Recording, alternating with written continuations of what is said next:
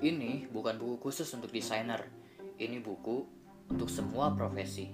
Ini bukan buku khusus untuk pegiat startup di bidang teknologi. Ini buku untuk semua orang yang bekerja di bidang apa pun.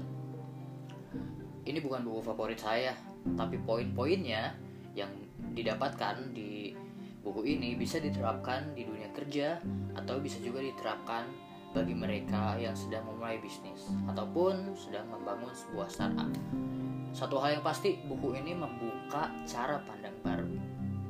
Hai, gua Fuad Ari Nurmansyah. Selamat datang di channel podcast saya.